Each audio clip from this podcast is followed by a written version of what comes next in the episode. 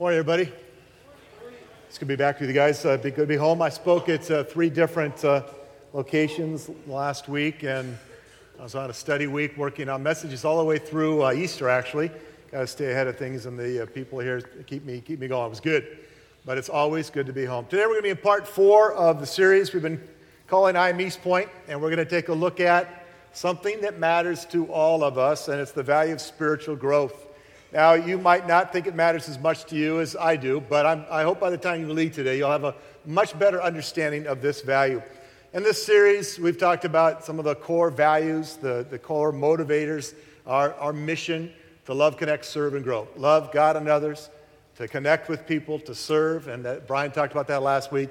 And today we're going to talk about the value of spiritual growth. A couple of years ago, after I actually taught on, on the issue of spiritual growth one weekend, a guy made a beeline for me afterwards, came up and said, Pastor Kurtz, yeah. He says, I don't get it. Not something that we pastors really like to hear after we just taught, but I, I appreciated his honesty. And I said, Well, what don't you get? And he said, Well, I heard you say that it's important to grow and that I need to take personal responsibility for my growth, but I really don't know how. Now, he was a brand new Christian and he had very little church experience. Uh, in fact, he wasn't even uh, growing up a C&E attender, a Christmas and Easter attender. He just was brand new to this.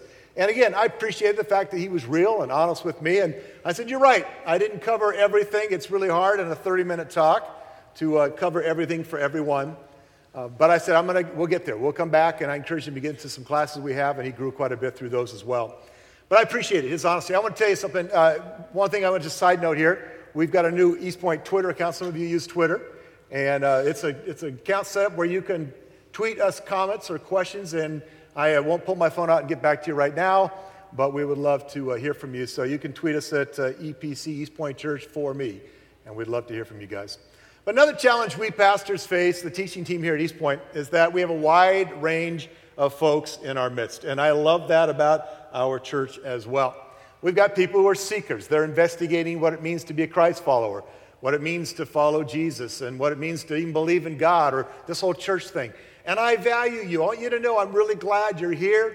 This is a safe place for you to discover grace. Nobody will ever make you do anything. If they do, you come and see me. We want this to be a place where you can discover and grow and learn and ask questions and feel safe in doing so. And there's a lot of you that are in that category. A bunch of people um, are new. They're new to this whole thing called church and new to faith, new as Christ followers. In fact, every week we have uh, two to five people pick up a new believers packet. And our last water baptism, almost, almost 40 people got baptized in water. So I'm glad you're here. And if you're new, you might be completely new and have, again, very little understanding of the Bible. And again, you'll grow, and we're glad that you're here. But part of our challenge is we've got people who know nothing, some who are new to the faith, and then, of course, there's a bunch of us veterans, uh, seasoned veterans of the faith. And, and so I'm going to try today to give something that will, um, that all of you can walk out of here with. You can please pray that that happens.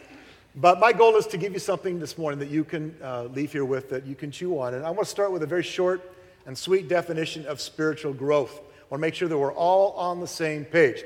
And so here's my definition of spiritual growth spiritual growth is the process of becoming who God has made you to be in Christ Jesus. Let me say it again. You got to get this. Spiritual growth, and I love these words, is the process of becoming who God has made you to be in Christ Jesus. Now, the theological term for that is spiritual formation, or sometimes referred to as sanctification in the New Testament. A big words that basically talk about God the Holy Spirit's work in transforming us to become who we are. 1 Thessalonians 5:23 says, May God Himself, the God of peace, sanctify you. There's that word, sanctify you through and through. And may your whole spirit, soul, and body be kept blameless at the coming of our Lord Jesus Christ. And eh, notice here that the, the Bible says, may he sanctify you through and through. And then Paul describes your, your whole spirit, your soul, your body. Long before the New Agers talked about holistic ministry and things, it's been in the Bible. God cares about all of you, every part of your being your mind, your soul, your spirit, your body. And the prayer here is that you would be sanctified through and through. And that refers to this process of spiritual formation where we are purified, transformed from the inside out and made holy in our thoughts, words, and actions. And by the way, if you are again investigating Christianity, sometimes people think this, and it's a false belief, They think they got to get their life all together, get rid of all the bad stuff, stop this and stop that, and quit doing that before they can come to Christ, before God will accept them. And that is a lie out of the pit of hell. God accepts you exactly the way you are. And he loves you that way. And then his commitment is to transform you. You come him just like you are, with all your baggage, with all your stuff. Come to him. And then when you give your life, you surrender your life to him, the Holy Spirit becomes uh, it, it, it dwelt in you, becomes a part of you. He lives in you and he changes you from the inside out. It's not just external, it changes your heart and the way you think. It is the work of the Holy Spirit that helps us to grow in our new identity, who we are, and to help us become more and more like Jesus. Let me explain it this way. Once you become a Christ follower, you immediately become a child of God. The moment you surrender your life to Him, the moment you say yes to God and you say, Yes, I embrace your gift of forgiveness. Yes, I embrace your gift of grace. Yes, I surrender my life to you. You gave your life for me, I give my life to you. The minute you do that, you become a child of God. And the Bible says that at that moment, you, you have a relationship in and through Christ with God the Father that makes you positionally perfect. Now, do not raise your hand, but how many of you feel perfect? Yeah, not too many of us. So I need to explain something here. What that means is that because of what Jesus did for us on the cross, all our sins, past, present, and future, all of them, are covered by what Jesus sacrificed for you and me on that cross. When we accept that payment, when we accept what he did for us, then we stand positionally holy before the Father. When God looks at you, he sees someone that is perfect, that is holy, because he sees you through if I can put it this way, through the filter of Jesus. And so, positionally, in our relationship with Christ, as far as God is concerned, what he sees is you're perfect in me, and in my son, you're perfect. But it is the goal of the Holy Spirit to transform our hearts and our insights, to transform our minds, to align our position with our practice, to align our practice, our way of life, with our position as redeemed, justified, and sanctified. Use all those religious words saints in Christ. And you are a saint, by the way. You know, a lot of us have Catholic background or Greek Orthodox background in my family, and we have this idea that to be a saint, you got to perform X number of miracles and be sanctified by the, you know, the Pope or whatever. And man, the Bible says, here's what the New Testament says the moment you give your life to Christ, you become a saint. Turn to the person next to you say, You're a saint. Go ahead. Go ahead, tell them. Somebody say, You're looking at your husband going, No way. No, no, I know you. Truth is, it, positionally in Christ, we become perfect. But our practice, and that's the part that has to get worked out, our practice has a long ways to grow. And again, the Holy Spirit helps us to become who we are in Christ. We are perfect. We are His children. We are His sons and daughters. And it's the work of the Holy Spirit to help us practice that, to become the holy sons and daughters of God that we are. And by the way, in the process, we've got to keep our eyes on the one who's able to complete that work in us. Sometimes we fail, maybe more often than not. And we get all focused on our mistakes. Think, how many times have I done that? What's wrong with me? I don't understand. I'm so stupid. And, and we, we get all focused on our sin. We get all focused on ourselves. And we get really discouraged and very depressed and despairing in that moment because our eyes are on the wrong thing. Now, I'm not saying we ignore our sin, never. But what we do is we own it, we confess it, and we put our eyes on the one who is continually to work in us committed to making us into the image of his son. And so we confess our sin. Yes, God, I blew it. I failed. I said that thing I shouldn't have said to my wife. Yes, God, I looked at that thing I shouldn't have looked at. Yes, God, I failed. I blew, I blew it. But I'm going to fix my eyes on you and I'm going to focus on you because I know that you are committed to the process of making me into the image of Jesus. Philippians 1 3 and 6 says this I thank my God every time I remember you.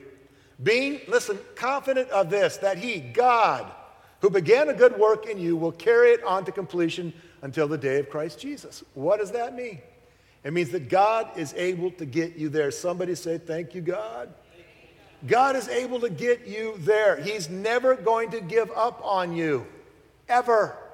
He's never going to say, I'm done. You've failed too many times. Not even once. He's absolutely committed to the process of our transformation. And that's why Paul wrote in 2 Corinthians 3:18, we are. And he doesn't say we might be, we hope to be. He says we are being transformed into the image of Jesus from one degree of glory to the next. We are being transformed into the image of Jesus one degree of glory after another. The old King James says, From glory to glory, he changeth me. That's what it means, is that God is committed to the process, and He's working in you, and He is working through you to help you become more like His Son. And He's more committed to the process than you are, but He'll get you there. But this happens, and I want to shift gears here. This happens in large part by our cooperation with Him. Now, God's committed, He's going to get you there, but we can resist God. We've all resisted him. We can grieve the Holy Spirit the way the Bible describes it. We can continually say, no, no, no, no, no, and do it our way. And it makes it a lot harder. And it takes a lot longer for us to get there. Now, God's still committed. He's still going to keep us going around the mountain. He's going to keep coming after us and working in us when we fail because He wants to become like His Son. But the more we cooperate, the more we say yes to God, the more we work with Him, the easier and better it is. You and I do have a role to play in this process of becoming. And that's why I want to take a little bit of time to talk about. A couple things we could do. How do we grow? Well, first, we must be intentional about taking personal responsibility for our spiritual growth. And I love the word intentional. And we have to be intentional about taking, and this is key, taking personal responsibility for our spiritual growth. Now, I suppose that might seem obvious to some, but you'd be surprised how often I have a conversation with somebody that doesn't value growth as much as they should. And they're not intentional about it, and they're not taking personal responsibility. You see, it's my conviction that we rarely grow by accident. And that, like most things in life, when we're intentional, when we're focused, it's a huge factor in getting there, in us becoming what we want to be or in our success. Let me illustrate it this way. I mean, not one of you learned to read on your own. Somebody taught you how to read. Somebody worked through, you know, whether you got hooked on phonics or whatever it was, they taught you how to read. And the more you read, the better you got at it, hopefully. No one became an accomplished musician or athlete. I, I thank you for being here. I know that the Seahawks are playing right now. I'm, I'm trying my best to get through this quickly. Uh, you should have seen the 10 o'clock you know, service. Boom, they were out of here. But um, no athlete becomes great by accident. They don't just wake up one day and go, I think I'm going to be a professional athlete today. They work at it years, sometimes decades in the making to become great. A musician, an accomplished musician, has to practice a lot. I used to play the sax quite a bit, and I'm here to tell you, I, I practiced for hours. Ask my family, they'll tell you, it drove them crazy. I practiced my sax for hours, scales, a lot of scales. You have to do that to get good, to get better. You have to cooperate in the process. Get one more example that's a little bit more closer to home for all of us because you're not relating to maybe the athlete or musician thing. But how many of you have ever lost weight by accident? Oh my goodness, what happened? I lost 20 pounds. I mean, you know, it doesn't usually, in fact, hardly ever happen that way. To grow up, there has to be intentionality. There has to be effort, cooperation. And to grow up in Christ, listen to me, I want to connect the dots. To grow up in Christ requires intentional effort which requires taking personal responsibility. Intentional effort, which requires you and I taking personal responsibility. 1 Peter 2 2. Peter said, like newborn babies, crave pure spiritual milk, so that by it you may grow up in your salvation. Love this verse. And he's using a word picture here. He says, like newborn babies. Ever been around a hungry infant? Now, God doesn't want you to be crabby, but He wants you to be hungry. He wants you to be longing. Like newborn babies crave, long, desire, go after. I mean, until you get it, don't stop. Pure spiritual milk. Why? So that by it you may grow up in your salvation. Several years ago, a couple in our church came to me, and I wasn't really sure why they wanted to talk to me, but I knew it was important. And when they sat down, the first thing they said to me was, We want to thank you for being a good pastor. Well, it's nice to be appreciated. I said, You're welcome and thank you. And, but then uh, the next sentence out of their mouth was, Well, we're leaving East Point because we're just not getting fed. We're not growing here. And um, I hate it when I hear that. I just want you to know that. I'm going to I'm to land on this just for a moment. And the last service got very, very, very, very quiet when I talked about this. But hear my heart in this. I looked at them and I gently said, um, so listen, let me ask you, how many life classes have you attended uh, since you've been here at East Point? And they said, None. I said, Well, why not? Well, it's just not really convenient. And, and you know, they, they run during church, and, and you know, we, we just we would rather be in church. And, and I said, Wait a minute. I said, don't we have two services? Last I checked, I think I'm, I'm a couple services. We have two services. Why don't you go to life class? I mean, and then and attend church. Well, we've got kids, and you know, they I don't know if they want to be here all morning. I said, listen, my kids grew up in church. Sometimes they were at church literally three times a day, and they're almost normal. so your kids will love it. They'll be fine. I said, but we've offered these classes. Guys, I'm here to tell you, if you've not taken the Matthew journey, it is one of, and I, I know that I've got a great friend in Jeff, and I love him, but he wrote this class, Dr. Jeff almost, one of the best discipleship classes on the planet. It's one of the best things I've ever been exposed to. And you want to go deep, get into the Matthew journey. I promise you, your brain will hurt. You will get stretched. How many of you have been through the Matthew journey? Yeah, look around the room and ask these people. They'll tell you, oh man, just rocked my world. We got one coming up that Pastor Nate wrote called The Journey of Romans. It's going to be an awesome class. We offer these classes all the time. Why? Because we want you to grow. I said, Well, we just don't really have time. I said, Well, I said, Let me ask you this. Well, at home, how often do you study your Bible? Now, I don't mean just read it. I mean, I hope you all read your Bible, though all too often I find Christians who maybe pick it up and bring it to church once a week. But I said, not just read it, study it. How often do you dig a well in the Word? And again, they said, well, you know, we got a lot of family activities and we don't really have time. And uh, we don't have our Bible degree and I don't really know. I, mean, I don't understand the Bible. I said, do you understand? We live in a time and age like no Christians have ever lived in before. We have more information at our fingertips thousands of volumes of helpful material that's not written for theologians, it's written for people like you and me. It's life application Bibles, information that you can grow and to help you dig a well in the Word of God.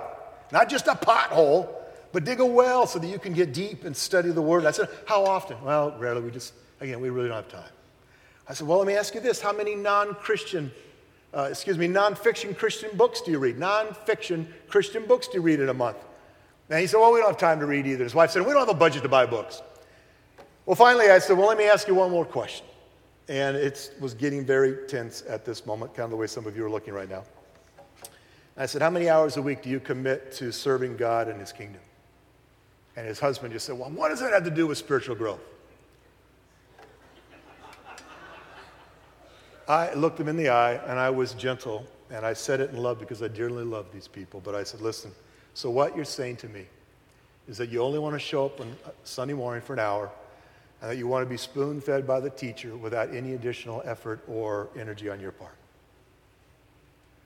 Could have, it was very thick. And they hesitated, so I said, By the way, are you telling me that what we cover on Sundays, you've got it all figured out, the life application stuff we deal with, that you've got that handled and you, you've, you've got it all figured out? I said, because if you do, you should be the pastor. Because I, man, every week I'm challenged. I'm, I'm sometimes I'm saying something, well, why? That's challenging. Life application. You know, most of us know more than we do, especially if we've been doing this for a while.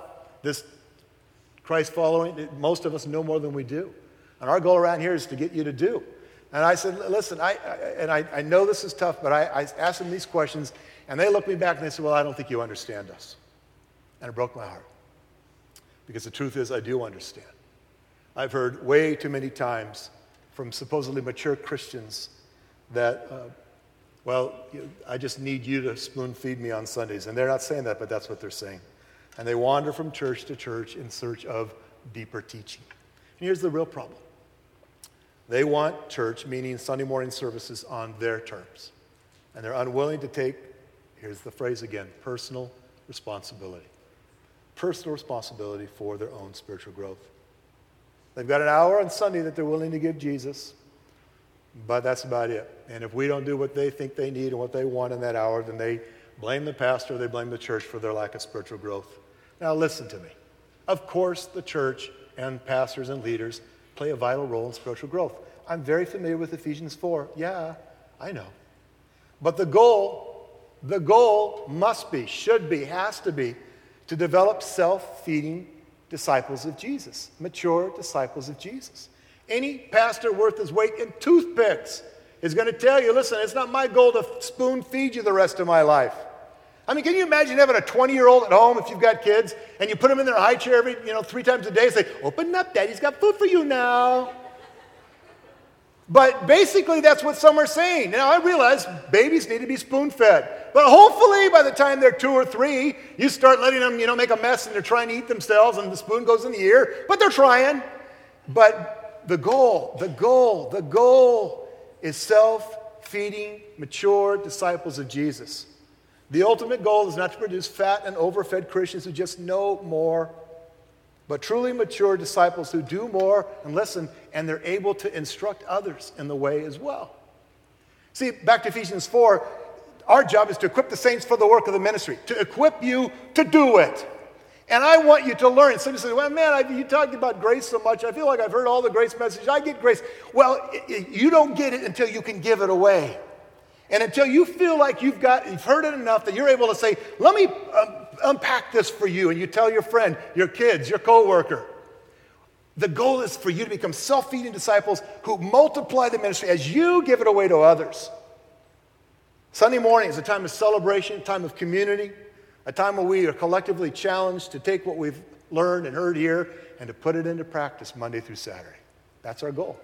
Yeah, this is an important time. We come to celebrate, to encourage. It's, it's kind of like the pep rally. You get together and you see other people worshiping, you see other people engage. You're, you know, we're growing together, we're learning together, but it, this is not the goal. This is not the ultimate goal. Get here, show up on Sundays, but go from here, Monday through Saturday, and dig deeper into the Word. Practice the things that God's called you to, to live. Grow. See, if you only eat once a week, if you literally only ate food once a week, you'd all starve to death. Doesn't matter how much you ate in that one day you'd probably die sooner than later. If you only sleep one night a week, man, you're going to be one very grumpy person. If you only take a bath once a week, nobody's going to want to sit next to you in church. We get that about the physical things. I'm telling you, spiritually, you've got to continually feed yourself. You've got to eat more than an hour on Sundays. So please, hear my heart. Can I ask you to take personal responsibility? and be intentional about this. Get into a life class. We've got lots of them. Get into a life group. Next two Sundays, we've got our life group fairs. And I just don't like small groups and I don't like people and I don't, I don't have time. You know what? Just stop your whining and get into a life group because that's where we grow. Find an area to serve in. I want to thank the 60 plus of you signed up last week to serve. Well done. And find an area that's going to stretch you. Where do you grow? When you're lifting weights, you know where you grow? Not when you do a one pound weight. You grow when you're, oh, you, oh, you stretch yourself. You take yourself to the breaking point. That's where you grow. Be intentional. Take personal responsibility. All right, let's move on before you guys all get up and walk out of here.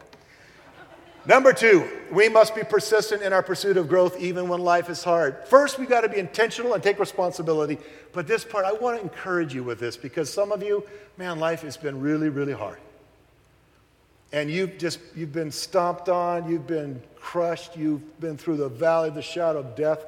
And I know how hard it is, but to grow, we must be persistent in our pursuit of growth even when life is hard. It's rarely easy to grow. It takes a lot of time, energy, and effort on our part. It takes focus, takes focus, commitment, and cooperation with God to become the man or woman that He wants you to become.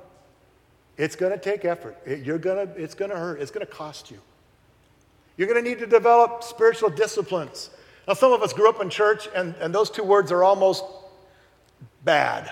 We've heard about spiritual disciplines, you know, growing up, and I and it was like you got to you got to pray more and do this, and you know, all these things, and and they had a list of things you got to accomplish to really be a good Christian, and it was just all this external stuff. And we hear the phrase. Some of us, I, I'll own it, grew up in church, and the phrase spiritual disciplines really turned me off. I get sick and tired because I, I saw all these people trying to do things on the outside, and there wasn't any consistency or, or congruity from the inside.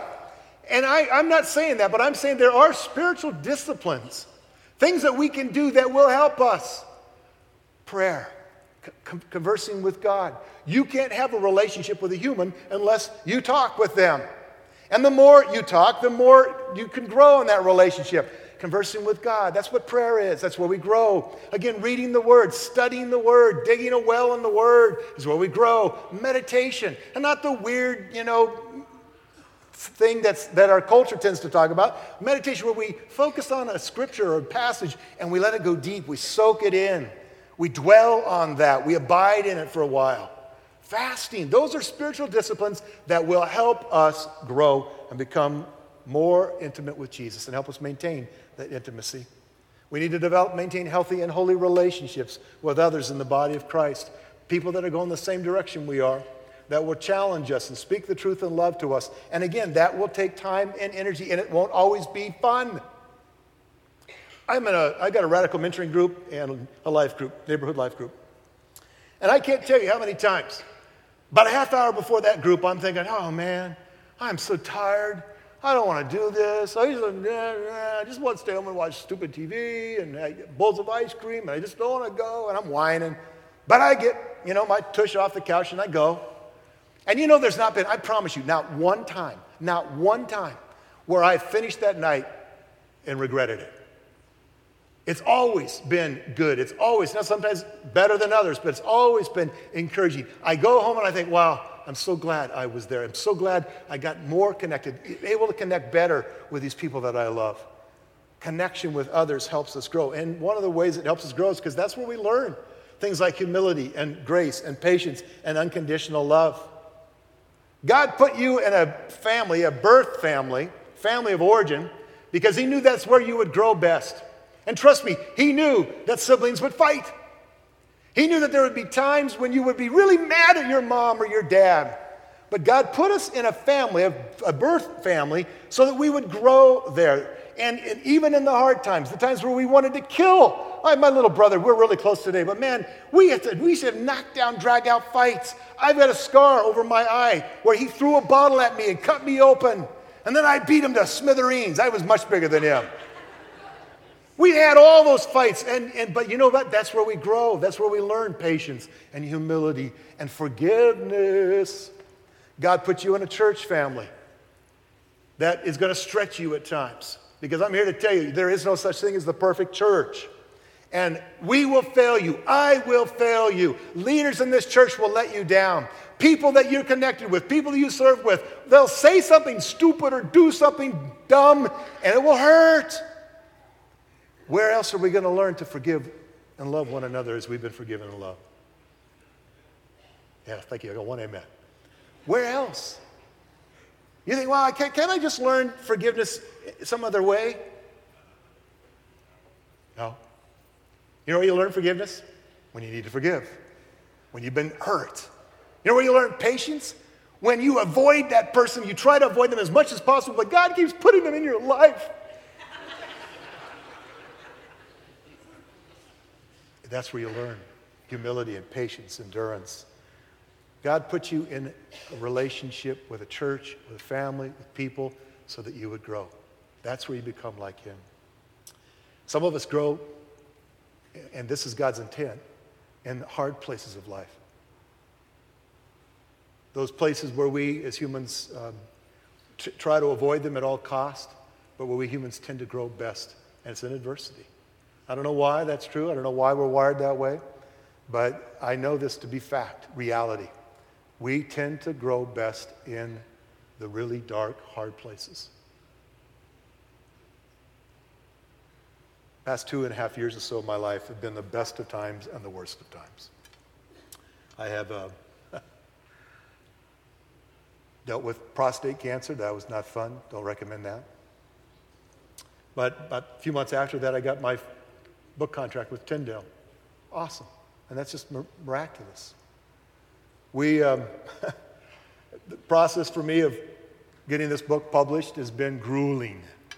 Um, it's, you know, I, I, I, rode my motorcycle one Saturday this summer. i have worked hard, you know, and it's, and I'm not one day have I spent working in my office on it. It's evenings, mornings, Saturdays. I've worked hard. But again, the end result, I cannot tell you how it's like having a baby. Not that I've had a baby, but I, I've had four kids. It's like, you know, you think, you look at it, you go, wow, I can't believe this. It was so amazing. And it's a, a miracle. It's a miraculous gift. That's the way I feel. You know, about 2009, the Lord began to open up some doors for us in this facility. We none of the space that we, that we had. The owner came to us and said, It's dollar stores going bankrupt. Do you want it? We'll make you a great deal. Our board and our leadership team prayed, and everything in us go, No, no, no, no, no, no, no. God, no. Because it was in the shadow of the Great Recession. Remember 2009 and on? It's like, oh, this is not the right time, Lord. Couldn't you just, isn't there any other way? And we prayed. The more we prayed, the more God said, nope, just trust me to do this. And we did. We stepped out. And guys, we paid for this in cash, in full. It's done. That was awesome. But you know what else? Another reality? Pretty much since 2009, there's not been a month go by, except for maybe December, where we haven't struggled financially to make ends meet. This month, right now, today, we need a $25,000 weekend to make budget for the month of September. And you think, wow, well, our monthly budget's 104,000. And I tell you, you know, I, again, I look at these things and, and I, I, here's what you need to hear. Listen to me. I wouldn't trade one of those hard things. Not one of them. I wouldn't get rid of it. I wouldn't, I wouldn't. Now, would I have chosen them if I'd known about them ahead of time? No. But I am a better pastor, a better Christian, a better husband, a better father and grandfather because of the things that I've gone through. And we're a better church because of the things we've grown through. I wouldn't trade any of them because we pastors and we humans tend to grow best in adversity. A couple months ago, we looked at this verse. Let me read it to you again James 1, 2, and 4. My brothers and sisters, think of the various tests you encounter as occasions for joy. Now, don't raise your hand, but how many of you this week encountered a struggle and you saw it as an occasion for joy? He says, after all, you know that the testing of your faith produces endurance. Do you know that? And then I love verse 4 let this endurance complete its work. In other words, cooperate with the process. Listen, so that you may be fully mature, complete, and lacking in nothing. James says, cooperate with the struggles because that's the path to spiritual maturity. People who grow are people who have a different attitude about struggle. If you get bitter and you curse it and hate it all the time, it's going to take you a lot longer. And let me give you a little insight on that. God's going to keep taking you back around the mountain. He's going to, he's committed to your growth. Learn it earlier than later. I promise you it's better. But people who grow have a different attitude about adversity. People who grow are people who look at, at risk and they're willing to take leaps of faith. And God says, I want you to do this. We say, Yes, God, because we know that God will stand with us and carry us through it. People who grow, people who get up and they press on even after failure. They don't get consumed by it and beat up by it and sidetracked by it. They get up because they realize because in Christ, failure is never fatal. And so they grow through it, they don't just go through it. Our flesh, the world around us, the enemy, the devil will fight to keep us static and not growing. You need to know that. But growth is possible. And we choose. That's the last thing I want to say today. We choose. We choose to cooperate with the process of growth or not. And my heart for you, my heart for you is that you'll choose wisely. So, what are you doing to grow? Are you taking personal responsibility? Are you being intentional about it? Do you want to grow? And if you do, then what's holding you back right now? What's it going to take for you to become the man or woman God wants you to be? Right ahead, somebody pray for you. Father, I thank you that you are incredibly committed to the process of our spiritual growth. That you have given us the gift of the Holy Spirit and that His work in us is to transform us from the inside out into sons and daughters of God, into the image of your Son, Father. And I know that um, these words are sometimes difficult for us to hear. We, as a culture, don't like taking personal responsibility. It's easier to blame, to focus on others. And God, I just pray today that you would help us to understand our role what you do, what you're committed to do, and then our role, and that we would work with you not against you. That we would cooperate with you in the process of becoming. And so help us leave here today, Lord, more committed to that than perhaps we have been before. Keep your eyes closed and your head bowed just for a moment. Maybe you're here today and you've not yet started your walk as a Christ follower.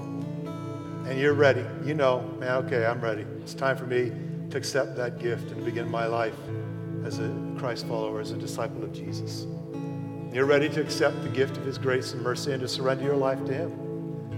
And I'm going to pray if that's you, and you know it's you, you know it's in your heart, and if that's you, let me just pray a prayer. I'm going to ask you to make my prayer your prayer, to own my words. What's most important is the decision you make in your heart.